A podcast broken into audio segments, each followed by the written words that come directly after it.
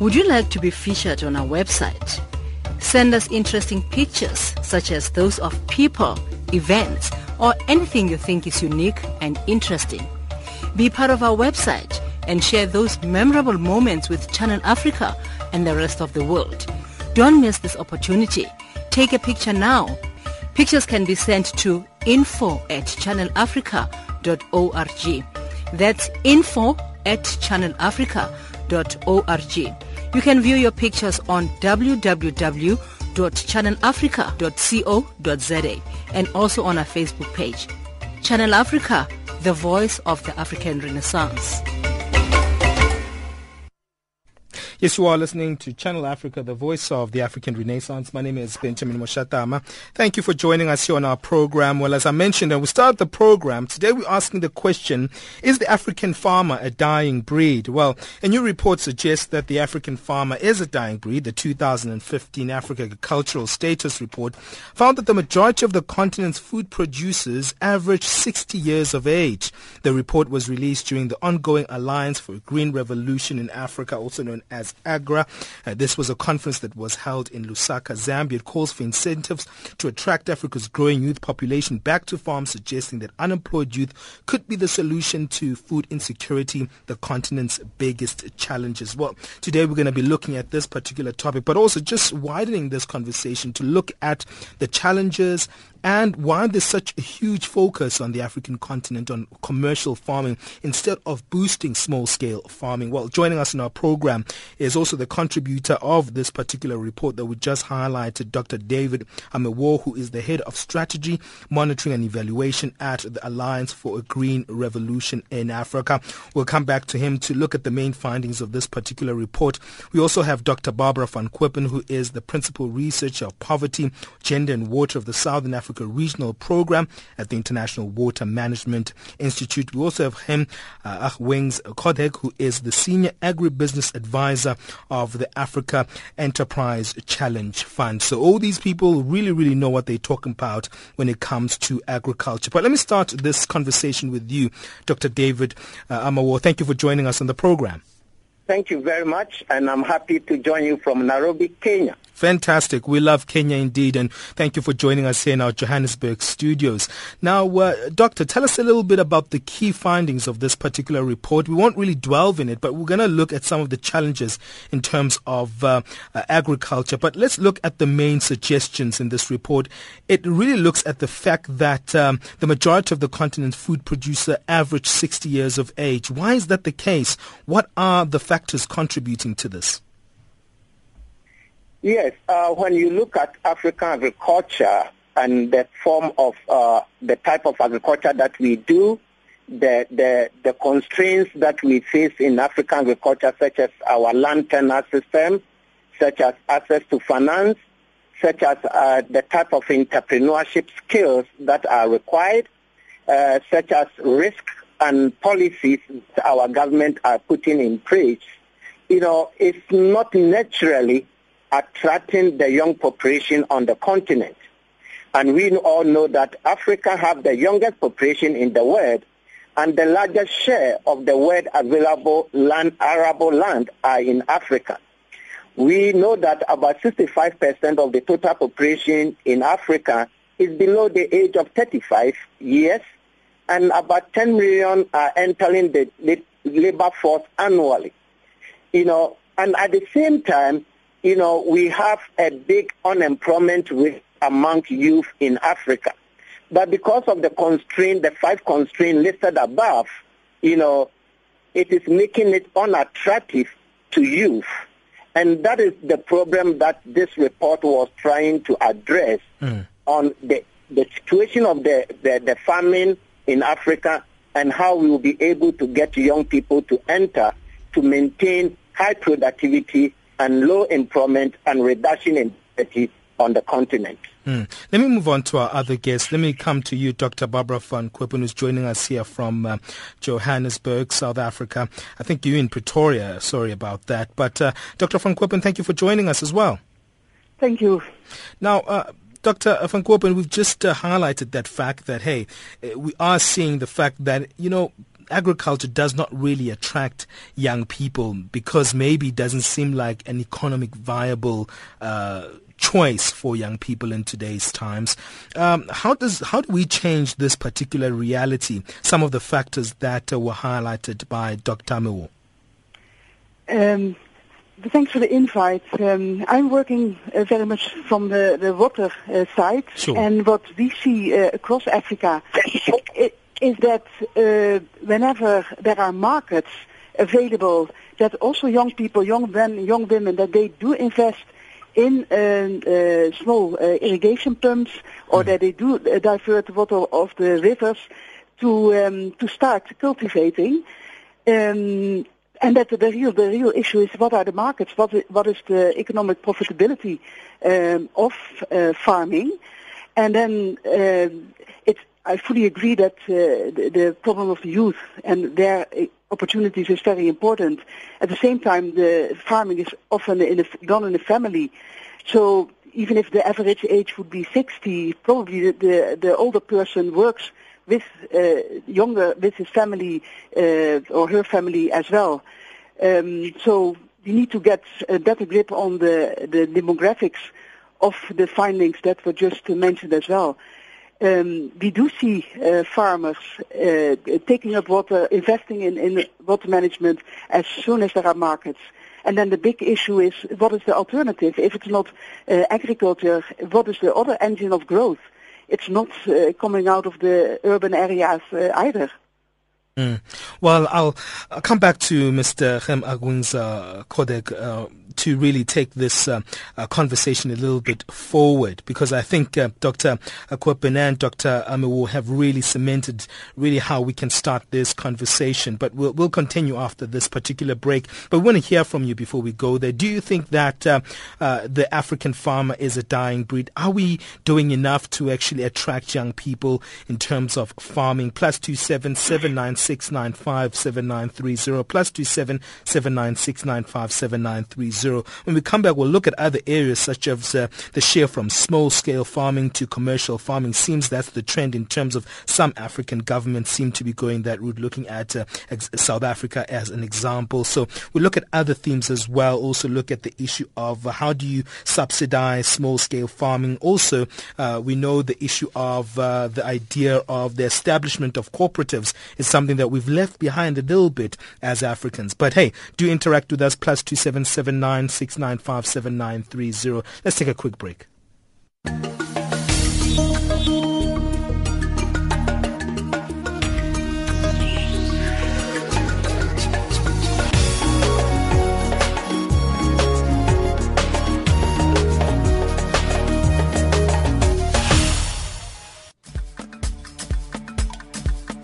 Would like to get to know you, our listener. So we are asking you to tell us the country you're in and how you listen to the station. Is it via shortwave, internet or satellite? And what do you enjoy listening to? You can SMS us at plus two seven eight two double three two five nine oh five or email us. It's at info at channelafrica.org. You can also tell us via Facebook or tweet us on the handle at Channel Africa numerical 1 or write to us at the address PO Box 91313 Auckland Park, Johannesburg, 2006 Republic of South Africa. We look forward to hearing from you. Channel Africa, the voice of the African Renaissance.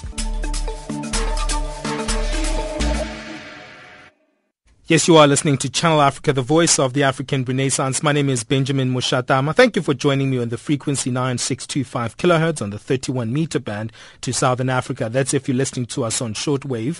And if you're listening to us on DSTV on channel 902, thank you for also streaming us live on www.channelafrica.co.za. Well, today we're asking on our program, is the African farmer a dying breed? What are your thoughts around that particular subject? Plus 2779 695 6957930. That's our SMS number, plus 2779 695 7930. Today we're speaking to Dr. David Ameyaw, who is the head of strategy monitoring and evaluation at the Alliance for a Green Revolution in Africa, also known as AGRA. Also, we've got uh, Dr. Barbara van Koppen, who's the principal researcher in poverty, gender and water in the Southern Africa Regional Program of the International Water uh, Management Institute. We also have the senior agribusiness advisor of the Africa Enterprise Challenge Fund, who is Hem Argwings uh, Kodhek, who's joining us as well. Uh, Hem, thank you for joining us as well. Well, we've been really trying to look at this particular issue of uh, really the idea of um, the African farmer being a dying breed. We're seeing that uh, the average age is 60 years of age, as highlighted in this report by the uh, AGRA, which is the Alliance for a Green Revolution in Africa. In terms of just uh, your thoughts around this uh, idea of us not being attract, able to attract young people, what are your thoughts, Hem? Okay, first I'd say that young people are looking for a way of making a living. Mm. They're, they're, they don't want to do farming with a hoe, but they are interested in agribusiness side of agriculture in terms of marketing and trade of agricultural products. When you talk to young people about farming, the first thing they point out is they don't own the land. And without owning the land or having the funds to invest in irrigation of the land, it is really difficult for them to get involved in agriculture. These are some of the interventions they would wish their families or their governments would allow them in order to have better access to land on which to do agriculture. Mm. And, and so, in terms of uh, us turning that reality around, and what would we have to do, do? How would we have to reimagine farming for young people? I think when you when you fly across Africa, you see huge expanses of land which is not being utilized at all. But somebody owns it, either traditionally or a large-scale commercial farmer or a large multinational. Um, as long as there's water on the land and access to roads and markets, these are places where young people would be interested to settle and invest. But so far, it's not been a focus of African governments to encourage young people to move into rural spaces. There's a lot going on in the towns and a lot of activity, but I am beginning to see a little bit of a trend where young people are looking for a way to get into the rural area using the mobile phone and using internet banking and some of the things that make rural life uh, a little bit more interesting to young people who want to be connected to the internet and Facebook, etc., etc. Mm.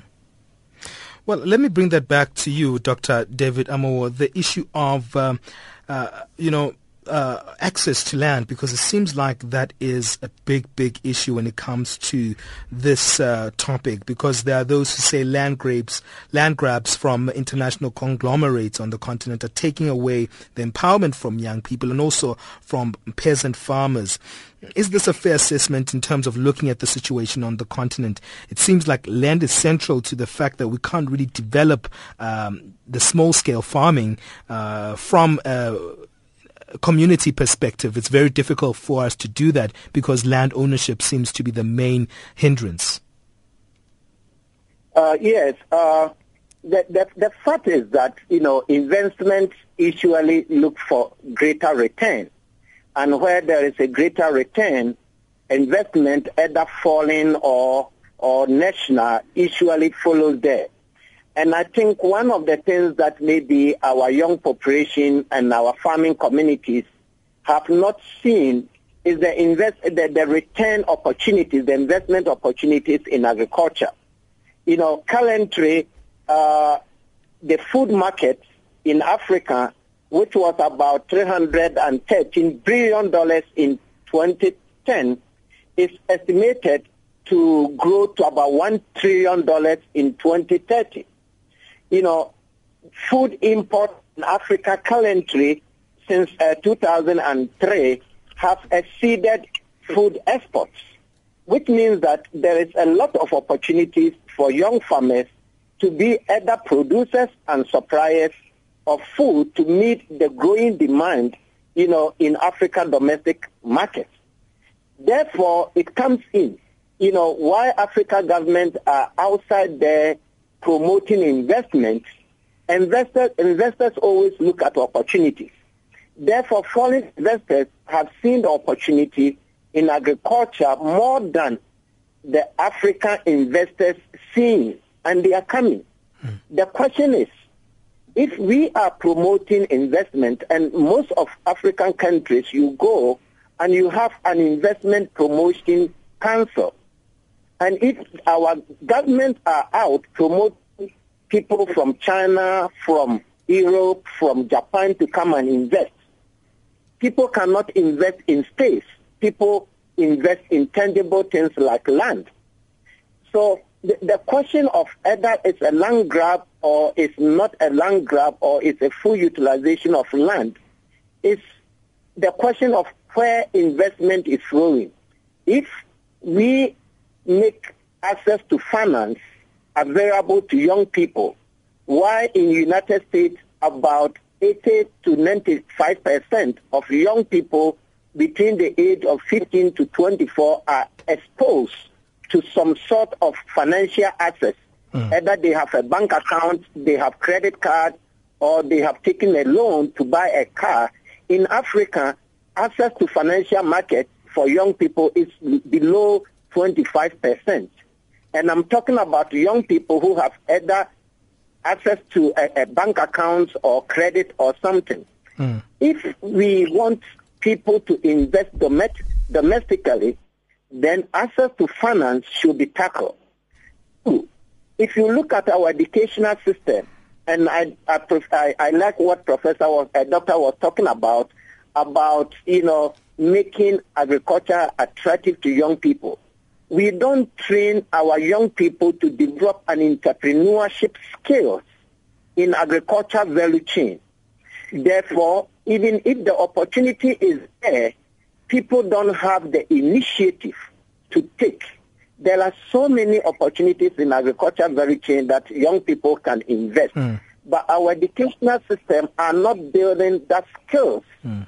and that mindset for people to see that opportunity. So you see young people in the rural areas moving to the city to sell, you know, dog chain or, or Chinese imported commodities instead of using that energy, dynamism, resourcefulness, and entrepreneurship skills in agriculture in the rural areas. Hmm. Well, let, so, let, let, me, let me move on to, to one of our guests. I think I get the gist of what you're highlighting there, Dr. Ameyaw. Let me come back to you, uh, Dr. Barbara van Koppen, in terms of some of the issues highlighted there by uh, Dr. Um, uh, by Dr. Ameyaw in terms of uh, the the fact that you know we're not really getting young people to actually invest in land, but also my thing in my head is like land is very expensive and also we come from a very space in our history where we still need to get empowered as young people in terms of financial resources and also collateral is another issue that we can really really describe as one that's not really for someone who needs to be empowered sometimes it it doesn't really help someone who doesn't have anything so how do we work around those particular issues dr van Koppen? Um, well, the, the, issue of land um, uh, and customary tenure uh, is important mm. um, for uh, our question of investments in in water infrastructure, which is also an investment in land. Um, we, we don't think that customary uh, uh, tenure as such is really a problem. Pe- people do invest there may be an issue um, of youngsters uh, yeah, negotiating with their parents, uh, and we, we need to do uh, much more research to really understand the, the generational issues in the family. Yeah. Of course, we also um, uh, need to understand then the gender issues uh, much better. And in that regard, um, uh, half of Zambia and half of Malawi is matrilineal, so the land inherits from mother to daughter, and we find that it is a quite productive way, a productive way of uh, tenure because both men and women they uh, they work uh, and produce. Um, but in the the laws, uh, the the tenure laws, we we um, we see again the whole issue of inheritance in both patrilineal and matrilineal uh, areas.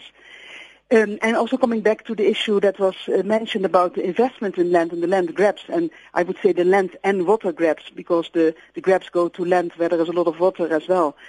Um, we also, uh, the research that has been done on these large-scale investments, both from the national nationals and foreigners, is that there, um, there are also big promises on what will be done in terms of productivity but those promises are not uh, not uh, realized.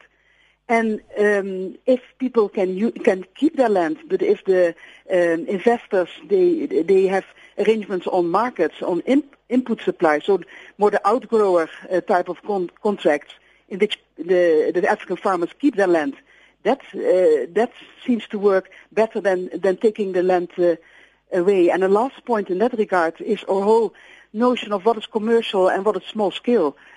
Um, I know, especially South Africa, this notion that uh, small-scale farmers are not commercial.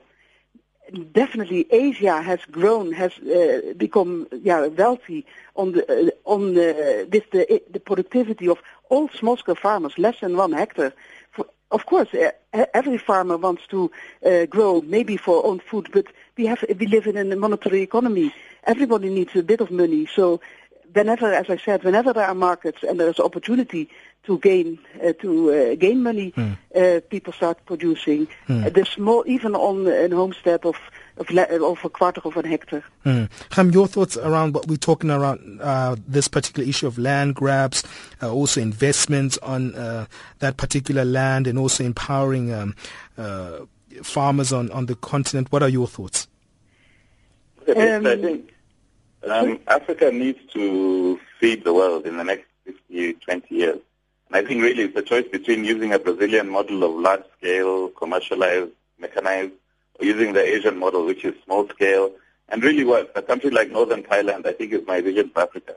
Provide the water, put the people in place, and they can really produce large agricultural surpluses. I think that's the way Africa should go. Well, we're going to take a quick break and then we'll continue with our guests. And uh, I want to also pick Chem's uh, uh, views on that particular issue or on, on how we can actually balance that whole idea of small scale farming and commercial farming. Hey, do you think that the African farmer is a dying breed? Let us know your thoughts. Today we're speaking to uh, experts on this particular issue. We know that the big challenge is actually getting young people into farming. Plus two seven seven nine six nine five seven nine three zero. That's the SMS number. What are your thoughts? Do you think that the African farmer farmer is a dying breed. Plus two seven seven nine six nine five seven nine three zero. Let's take a quick break.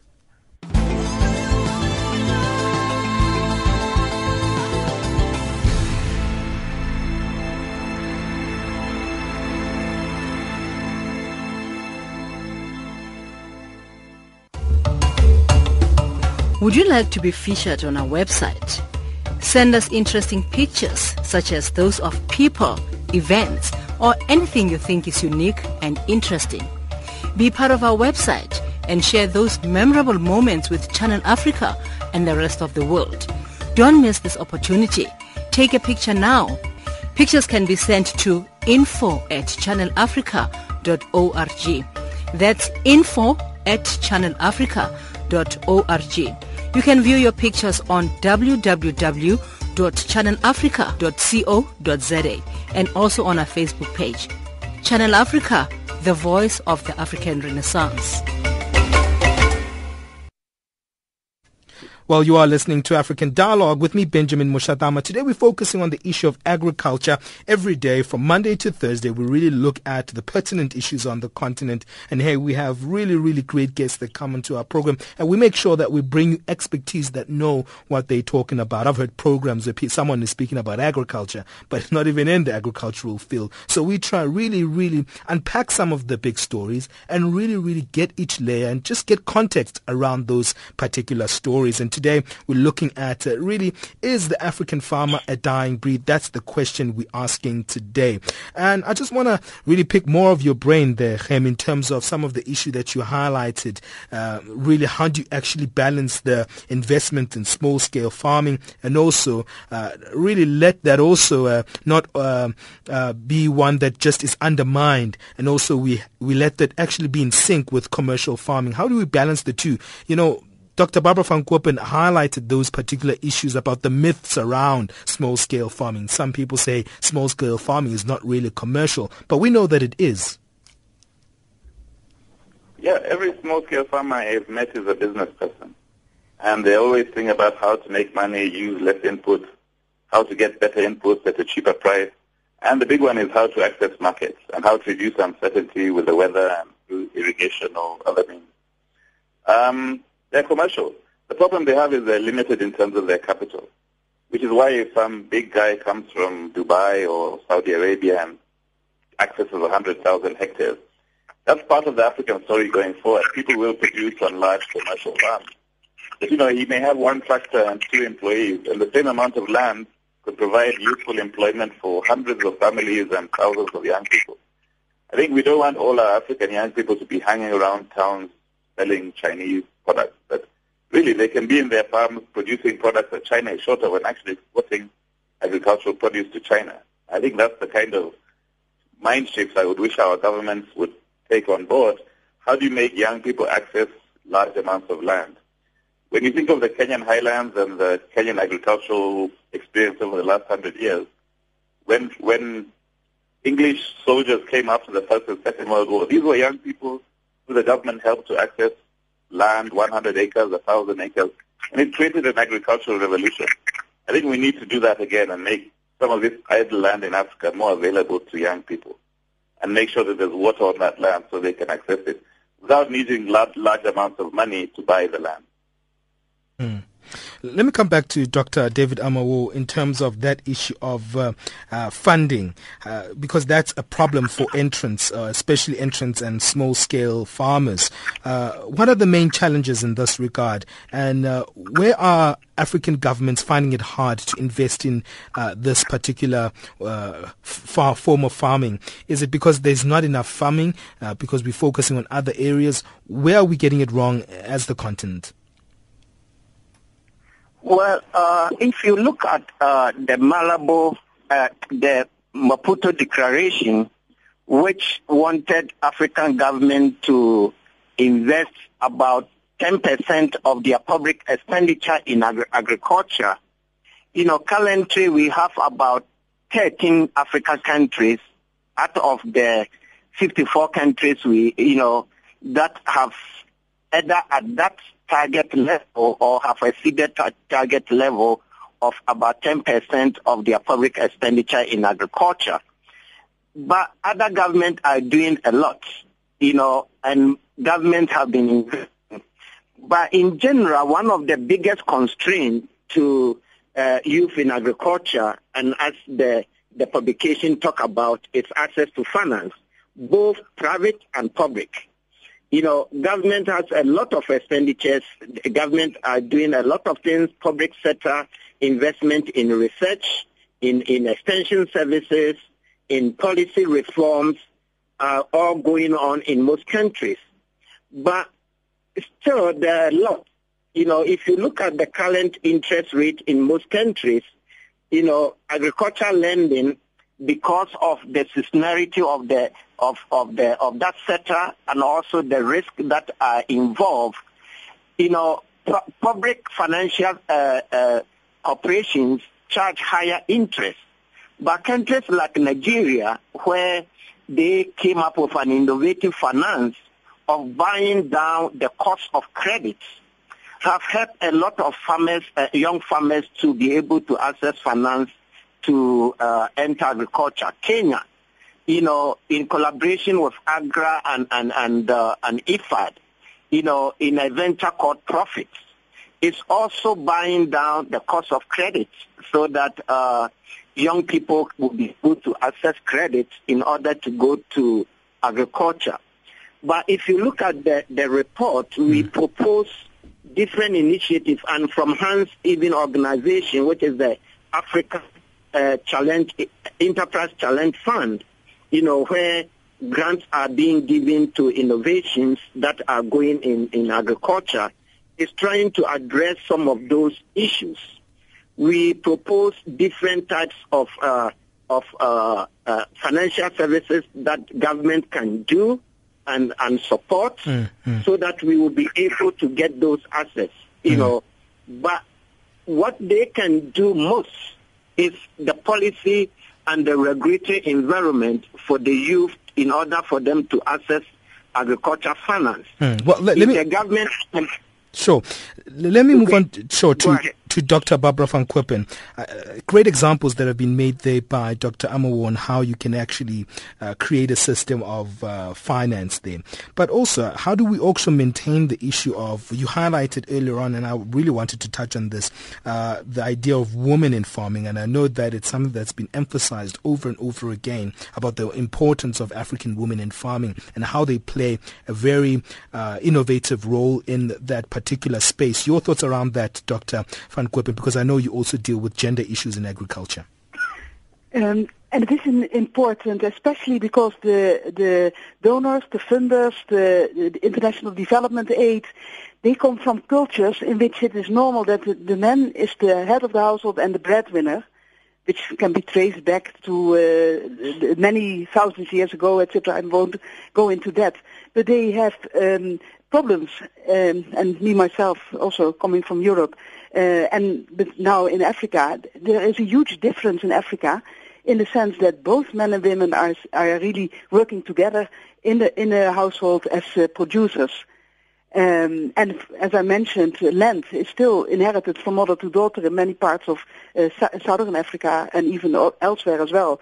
And that is something that the colonial powers couldn't deal with if they have been very strong in, in promoting the idea that the man is the head of the household and then and the women are just housewives, so they don't need access to credit uh, and capital, as mentioned, very important, or land or water infrastructure. Um, and that, um, yeah, the stereotype is still quite strong. Mm. I think in the de- international development aid, mm. not knowing the the realities on the ground in uh, in, in Africa. Yeah, and, and, yeah. and Dr. Van Koppen, the realities are different in Africa. We are yeah. seeing a lot of particip- participation of women in farming. Your thoughts yes. around that? What have you seen in that regard of their participation and the importance of it? That, um, uh, that even if the, we have the two systems, patrilineal, matrilineal, mm. uh, land inheritance, and land is important, although labor, uh, of course, is also uh, very important. Sure. It's much more an, um, yeah, a joint enterprise. Both men and women uh, work, and they have may have their own uh, tasks. the men may be more in the livestock, the women may be more in the cropping, but um, even and anyhow that is changing tremendously uh, for young girls and and and uh, boys. I think it is already uh, quite different, um, but it is much more a joint enterprise in which both genders get can get access to credit, inputs, land, etc. Mm. And and then both are productive, uh, which is, in fact, it's much more aligned to the uh, the human rights and the conventions um, uh, of elimination of all forms of discrimination against women. These international standards, they are already applied in many parts of Africa on the ground, but um, that's still, yeah, still something new for for many people. Mm-hmm. Also, because the, um, a lot of the agricultural policies are set by yeah by uh, Europe, uh, the USA, um, and industrialized countries uh, who don't mm. have that experience. Mm. Now, also, you, you spoke about uh, really establishment, and I think also another thing that is interesting is the idea of cooperatives. And let, let me move that to you, Gem uh, Argwings Kodhek, in terms of um, the establishment of cooperatives is also an important um, thing in agriculture. Uh, do we still have a focus of cooperatives? I know in South Africa we've kind of um, moved away from cooperatives, but I thought they were very innovative looking at the history of them and looking at how they grow and they, they become commercial uh, as they become uh, lucrative in terms of profit making. Your thoughts around how we can also uh, really invest in cooperatives? I think the word cooperative has got a bad name around Africa. Sure. And I think with, you know, the idea of collective action where people come together to access inputs and markets is very important. And I see, you know, the cooperative structure which had the heavy hand of government in there is what is not what people are looking for now.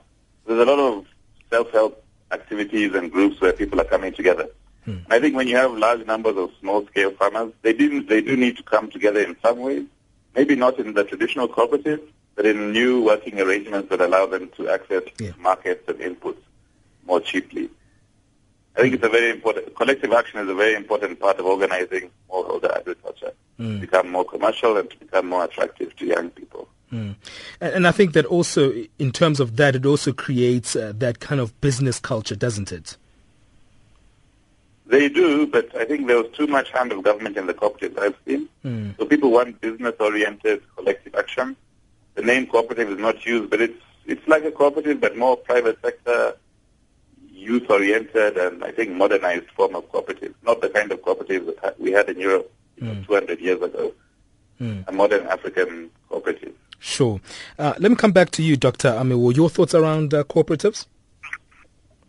Yes, uh, you know, if you look at the characteristics and the need of African farming, where it's, you know, especially in sub-Saharan Africa, as you said, you know, in South Africa, because of commercialization of agriculture, uh, cooperative is not working. But most part of sub-Saharan Africa, what we term as farmers organizations, you know, instead of using the word cooperative, we use farmer organizations, and AGRA we host the Farmer Organization Support Center in Africa. It's one of the key ways to for farmers to be able to access market and also access uh, uh, access agriculture inputs. You know, bulk buying and bulk selling cuts reduce costs to farmers and also give them the ability to negotiate better terms for their uh, for their farm produce by working with uh, cooperatives or farmer organizations, it's easy to provide services. It's easy to to provide training. It's easy for them to get the good bargaining power to negotiate for better terms in assessing agriculture inputs, mechanization, even water usage, mm-hmm. and also for them to be able to have that power to be able to negotiate with uh, with traders and get better prices for their produce. So in area of commercialization, cooperative will not maybe work, but we are coming up with innovative approaches where farmer organizations, you know, mm-hmm. either through what mm-hmm. we call outgrowers or, you know, aggregators or mm-hmm. bulk, bulk uh, purchase and bulk selling are really, really changing the landscape and it is helping a lot of smallholder farmers in sub-Saharan Africa. Hmm. Well, that's how we're going to wrap it up. And uh, thank you to our guests. I think we covered uh, so many areas and uh, we covered a whole lot of issues, but I think they're all related to empowering, empowering the African farmer. Uh, thank you to Dr. David Ameyaw, the head of strategy, monitoring and evaluation at the Alliance for a Green Revolution in Africa, also known as AGRA. Thank you also to Dr. Barbara van Koppen, who's the principal researcher of poverty, gender and water of the Southern Africa Regional Program at the International Water Management Institute. Thank you as well to Gem Argwings Kodhek, who is the Senior Agribusiness Advisor uh, at the Africa Enterprise Challenge Fund. Thank you all for joining us on our program. Well, uh, hey, it's like sitting on a mine, isn't it? I mean, when you look at the statistics, it's actually actually uh, Im- important for us to invest in agriculture. Uh, you know, the figures show that really much there's large lands that are arable that are not even invested in. That's how we wrap it up. What are your thoughts? Do you think that uh, the African farm is a dying breed? Hey, let us know your thoughts. We want to hear from you. So do SMS us on plus two seven seven nine six nine five seven nine three zero. We want to hear from you. You can also find us on our uh, Twitter handle at Channel Africa One at Channel Africa One. Hey, it's estimated that agriculture provides 65% of the continent's jobs. And also, we've got uh, this huge potential that we're sitting on. Africa holds up to 60% of the world's uncultivated arable land. It's uncultivated. It's there. It's waiting for us to do something to it. What are your thoughts? Do you think the African farmer is a dying breed? What are your thoughts? Plus two seven seven nine six nine five seven nine three zero. Well, we're gonna play the song once again. It's a hit in South Africa. It's titled Nomvula. Uh, it is by an artist called Nathi. We've been playing playing it a lot here. I think, hey, we should remove it from the song list. But hey, it's a beautiful song, by the way. But until tomorrow, God bless.